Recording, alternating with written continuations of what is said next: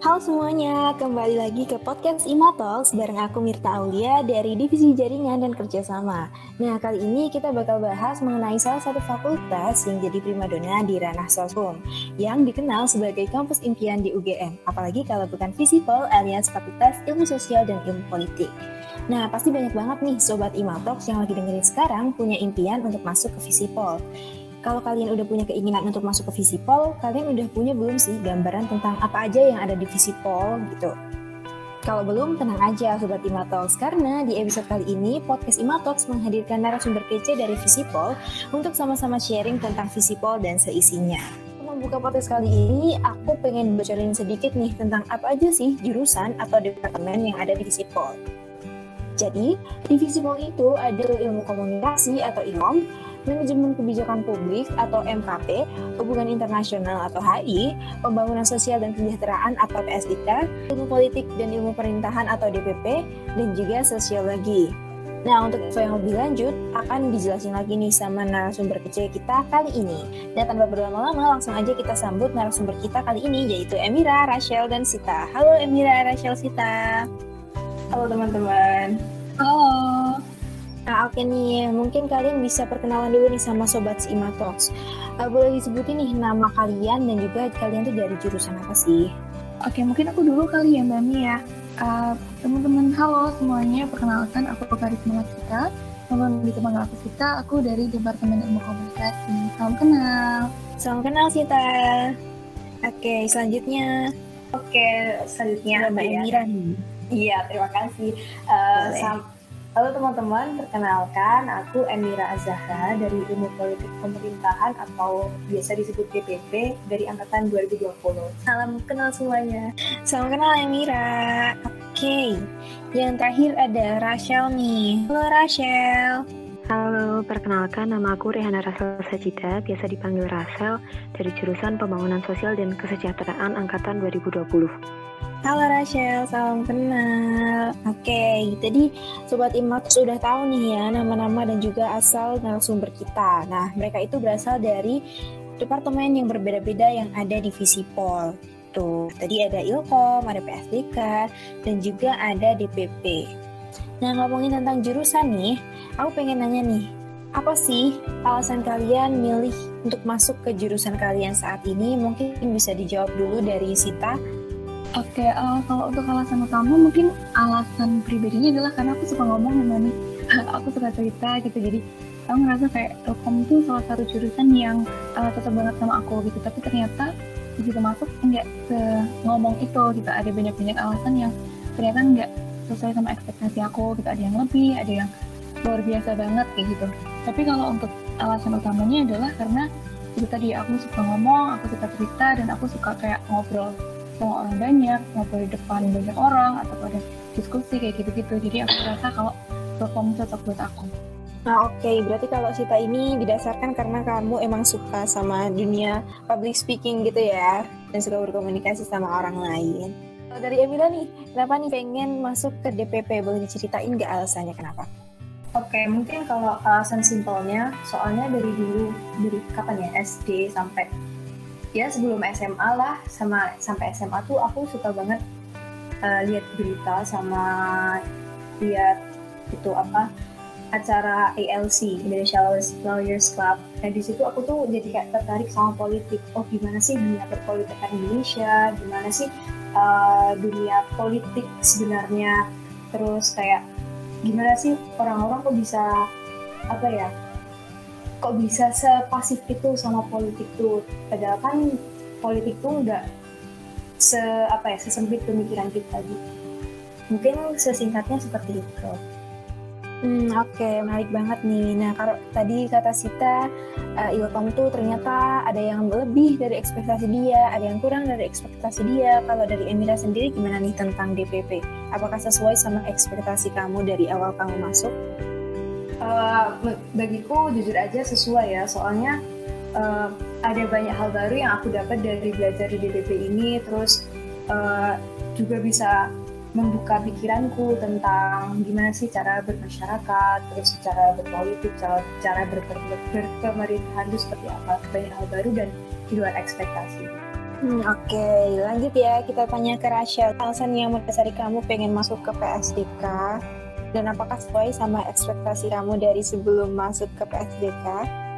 Oke, jadi alasan aku masuk PSDK ini karena aku waktu itu cari jurusan yang dekat sama masyarakat. Aku pengen bantu masyarakat dan bantu kontribusi di pembangunan sosial. Jadi aku nemu PSDK ini langsung ngerasa cocok. Selain itu alasannya juga karena ketertarikan sih. Kalau di PSDK itu kan ada praktikumnya di semester 4 dan 6 yang bisa terjun langsung ke masyarakat. Jadi kita bisa belajar implementasi langsung dari apa yang dipelajari ke masyarakat. Terus kalau untuk ekspektasinya, PSDK ini sesuai sama ekspektasi aku sebelum masuk ke PSDK.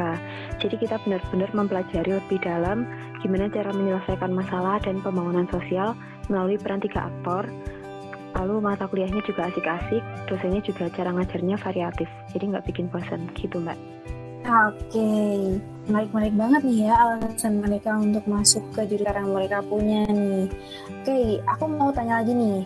Kan tadi kalian udah ngasih nih alasan masuk ke jurusan kalian. Itu kayak gimana? Nah, sekarang aku pengen nanya. Boleh diceritain gak sih kayak singkatnya jurusan kalian tuh mempelajari tentang apa dan apakah ada peminatan di jurusan kalian yang dihubungkan dengan prospek kerja di ke depannya gitu. Nah peminatan ini itu gambarannya kayak gimana dan uh, apakah ada kaitan prospek pekerjaan dengan peminatan yang bakal kita ambil di jurusan ini? Silahkan dijawab dari Sita dulu mungkin.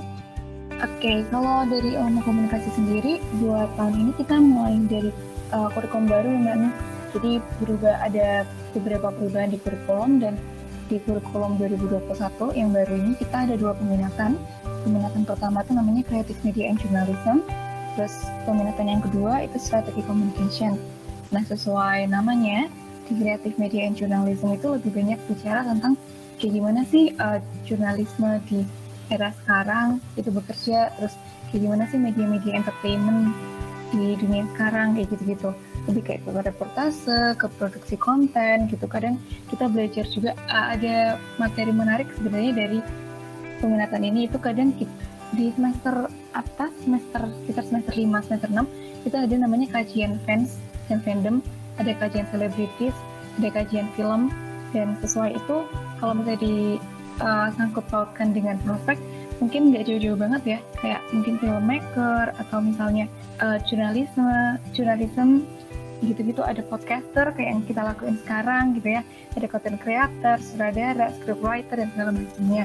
Nah kalau di strategi communication itu lebih bicara tentang gimana sih kita, uh, maksud dari suatu organisasi atau dari suatu institusi itu bisa tersampaikan ke pihak lain. Jadi di strategi communication tuh lebih bicara tentang kayak humas terus bicara tentang iklan, periklanan kayak gitu-gitu. Nah, kalau untuk prospeknya sendiri itu biasanya kita ke bidang humas di uh, pemerintahan atau bidang humas di okay, uh, eh, perusahaan.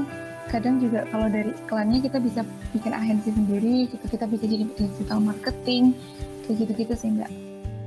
Menarik banget ya. Yang pertama apalagi ada kajian fandom nih berarti teman-teman yang fan girl nih atau fanboy boleh banget nih coba di Ilkom karena kalian bakal seru-seruan bareng ya di sana akan mengkaji tentang dunia entertainment tentang fandom juga kayak gimana gitu. Nah kalau dari Sita sendiri nih kira-kira kamu udah terpikirkan gak sih untuk ngambil peminatan yang mana antara dua itu? Kalau dari aku pribadi aku ke yang pertama sih mbak ke kreatif media and journalism gitu. Karena kebetulan aku tertarik banget sama yang namanya media entertainment gitu jadi aku memantapkan diri untuk masuk ke situ iya oke okay. good luck ya Sita oke okay. Tadi kalau dari Ilkom udah ada dua penjurusan nih. Mungkin kita lanjut ke DPP. Boleh nih Emira jawab apa aja sih peminatan yang ada di DPP dan prospek kerjanya tuh kayak gimana? Apa aja yang dipelajarin di DPP? Silahkan.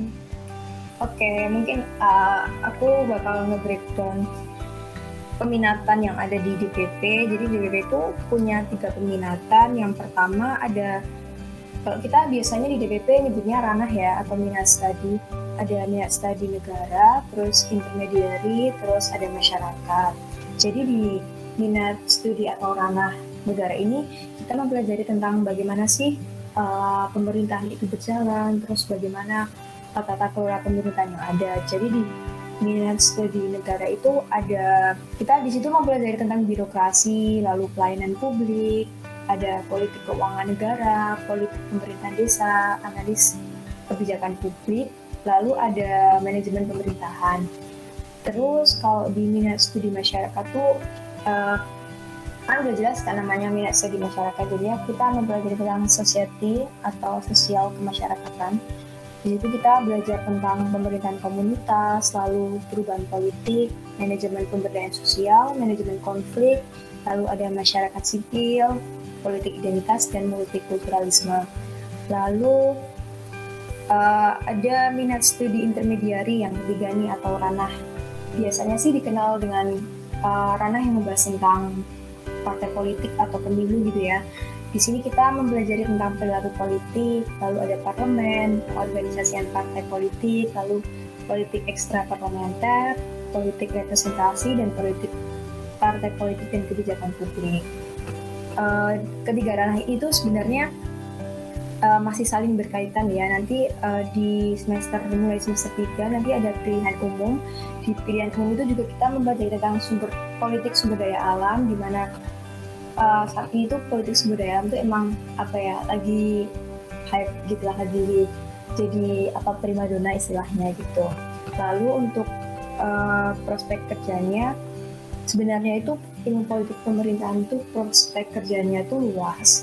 Kita di sini bisa membahas atau bekerja atau uh, menggeluti dunia yang kita suka di bidang kita bisa kerja di LSM atau organisasi-organisasi kemasyarakatan politik itu bisa. Lalu di kementerian, di pemerintahan, terus uh, jadi konsultan publik atau konsultan politik, terus kemudian juga bisa uh, apa kerja di perusahaan. Soalnya di DPP tuh di ilmu politik juga tuh mempelajari tentang uh, masyarakat ekonomi, di mana masyarakat ekonomi itu uh, masih ada sangkut pautnya sama politik gitu. Segitu nih. Ah oke, okay. berarti luas banget juga nih ya dari prospek kerja yang ada di DPP. Jadi nggak melulu DPP tuh kerjanya cuma di pemerintahan aja atau di perpolitikan DPR aja ya Emira ya, tapi bisa juga ke ranah LSM di perusahaan juga bisa gitu. Nah kalau dari Emira sendiri udah kepikiran belum nih pengen ambil yang ranah mana? Uh, kalau dari aku saat ini aku kepikiran mau ambil di ranah state atau negara soalnya uh, aku pikir apa ya kondisi terutama di Indonesia ya uh, kondisi pemerintahan atau birokrasinya di Indonesia tuh masih di masih jauh dari kata uh, sesuai dengan peraturan. Maksudnya gini masih jauh dari kata apa ya uh, kesesuaian dengan peraturan gitu lah intinya masih kurang baik lah menurutku kalau birokrasi di Indonesia. Makanya aku tertarik sama studi negara. Ah, Oke, okay. semoga Mbak dengan adanya Mbak Emira di pemerintahan Indonesia bisa membuat pemerintahan Indonesia menjadi lebih baik gitu ya. Amin. Amin. Oke, okay, kita lanjut ke departemen sebelah nih. Ada PSDK. Gimana nih Rachel? Peminatan apa aja sih yang ada di PSDK beserta prospek kerjanya? Oke, jadi di PSDK ini kita sebelumnya mempelajari strategi pemecahan masalah sosial yang terjadi di masyarakat dan pembangunan masyarakat melalui peran pemerintah, swasta, dan masyarakat itu sendiri. Nah, kalau untuk fokus kajiannya di PSDK ini ada tiga. Yang pertama, kebijakan sosial. Di dalamnya nanti kita mempelajari peran pemerintah dalam pembangunan sosial. Untuk prospek kerjanya di fokus kajian ini bisa jadi uh, bisa kerja di lembaga pemerintahan seperti Kementerian Tenaga Kerja, Kementerian Percepatan Daerah Tertinggal, atau Kementerian Sosial sebagai ahli kebijakan sosial bisa juga jadi pekerja sosial, pendamping sosial, bisa juga di panti lansia atau anak. Lalu untuk fokus kajian yang kedua ada pemberdayaan masyarakat. Di sini kita mempelajari cara memberdayakan masyarakat dengan cara mereka sendiri. Nah untuk prospek kerjanya ini ada jadi lembaga swadaya masyarakat atau LSM dan juga ahli pengembangan masyarakat atau community development specialist. Lalu untuk fokus kajian yang terakhir ada corporate social responsibility atau tanggung jawab sosial perusahaan. Untuk prospek kerjanya ini nanti bisa jadi uh, bisa bekerja di perusahaan menjadi CDO atau Community Development Officer yang menangani program CSR. Selain itu, lulusan PSDK juga bisa kerja di lembaga internasional, contohnya di UNDP dan UNICEF. mbak. Oke, jadi emang di Visipol ini seluruh departemennya punya prospek kerja yang luas ya. Jadi kita bisa kerja di berbagai aspek, dari pemerintahan bisa, masyarakat bisa, dari perusahaan juga bisa. Nah, kalau dari Rachel sendiri nih, udah ada pikiran belum untuk mau ambil fokus kajian yang mana? Uh, kalau aku sendiri tertarik ke ketiganya sebenarnya, tapi untuk saat ini lebih tertarik ke yang kebijakan sosial sama pemberdayaan masyarakat. Oke, semoga bisa tercapai ya apa yang kamu inginkan Rachel dan juga Emira dan juga Sita. Nah, Sobat Imatok pasti udah ngerti dong ya, sebagian kecil aja nih tentang informasi-informasi jurusan yang ada di Visipol dari terutama dari DPP, PSDK, dan juga Ilkom. Nah, karena tadi kita kan udah ngomongin-ngomongin nih tentang apa aja sih Visipol dan seisinya, apa aja jurusannya, terus peminatannya, prospek kerjanya. Sekarang aku mau tanya nih tentang um, pertanyaan yang lebih umum, sedikit throwback ya ke masa lalu. Jadi, dari salah satu dari narasumber kita nih ada nggak sih yang pengen cerita tentang gimana sih perjuangan kalian untuk masuk ke Visipol apa aja sih tantangannya tetes darah air matanya yang udah kalian keluarkan untuk masuk Visipol karena yang pasti uh, masuk ke Visipol itu butuh perjuangan kan ya yang kuat juga. Nah ada nggak sih yang pengen kalian sharing ke teman-teman Imatos biar ada referensi juga tentang pengalaman kalian tuh kayak gimana biar mereka juga bisa mengambil kayak amanahnya dari kalian gitu. Siapa nih yang pengen cerita? Uh, mungkin aku boleh share tentang ceritaku ya. Boleh banget, silahkan Mira. Kalau mau tahu tentang cerita aku tuh mungkin kalian berpikir kayak, eh ini anak kenapa sih aneh banget gitu ya uh, jadi as you know aku tuh uh, UGM udah lima kali jadi di 2019 benarnya aku angkatan 2019 angkatan 2019 di tahun 2019 itu aku ketolak UGM empat kali. Mulai dari SNM, SDM, terus UTUL dua kali kan ketolak habis itu daripada uh, aku soalnya orang yang apa ya bukan nggak suka sih tapi mending kuliah daripada year aku lalu satu tahun kuliah di salah satu universitas di Jawa Tengah. Nah saking bucinnya sama DPP Visipol aku tuh tahu di tahun 2020 aku ikut SPM lagi.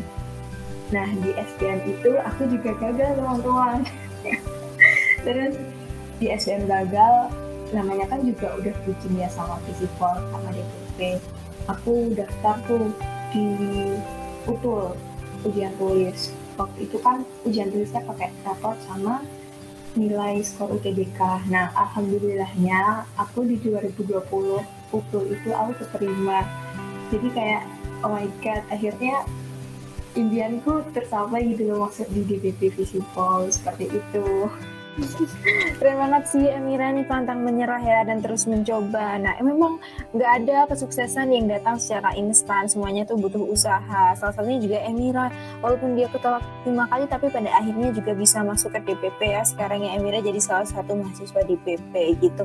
Keren banget sih ceritanya. Nah teman-teman yang di sini yang dengerin patut dicontoh tuh apa yang Emira lakukan. Jangan cepet nyerah dan harus terus terus terus nyoba terus gitu. Jangan nyerah deh pokoknya karena uh, mungkin kalian gagal di satu kali tapi di lain waktunya kalian tuh bisa berhasil kayak gitu. Nah, Emila gimana nih rasanya waktu kamu tahu nih keterima di DPP UGM? Respon kamu kayak gimana tuh? Uh, jujur ya, uh, gimana ya? Aduh, kalau tentang respon, kalau senang pasti senang. Kalau terharu juga terharu. Soalnya uh, pada saat betul itu aku rasa wah kalau misal aku nggak keterima utuh ya udah aku kuliah di jurusan yang bagiku bukan ranahku. Soalnya di mantan jurusan itu itu tuh lebih ke arah saintek gitu. Jadi kan otakku tuh kalau ke saintek eh, pusing gitu ya. Jadi setelah pengumuman uh, kelulusan utul aku diterima di UGM tuh rasanya bersyukur banget. Terus terharu setelah penantian mungkin satu tahun ya akhirnya bisa merasakan GSP ya walaupun nggak ada BPSMB sih bisa um, ya gitulah bersyukur banget Oke, bersyukur ya yang pasti ya pasti seneng banget juga sih. Nah dari cerita Emira itu ada nggak sih pesan yang pengen disampaikan ke Camaba? Uh, pesanku buat Camaba, kalau kamu pengen jadi A, kamu harus kejar cita-cita itu. Kejar cita-cita itu sampai kamu dapat daripada nanti kamu nyesel. Walaupun uh, usahamu itu sering gagal ataupun uh, belum waktunya. Jangan pernah putus semangat, jangan pernah ragu untuk mencoba, untuk meraih cita-cita. Lalu uh, kekuatan doa itu penting. Soalnya seberapa banyak apa pun atau serajin apa pun kamu belajar, tapi kalau kamu gak diimbangi dengan doa dan pasrah sama yang kuasa, sia-sia gitu. Udah gitu aja, Mi. Iya benar banget sih. Itu poin yang penting banget dari Emira. Berarti kita nggak boleh nyerah harus terus mencoba dan jangan lupa berdoa gitu. Karena kalau tanpa doa sama aja bohong sama aja sombong gitu. Ayo jangan lupain pentingnya doa. Dan juga dukungan dari orang tua keluarga dan juga orang-orang tersayang.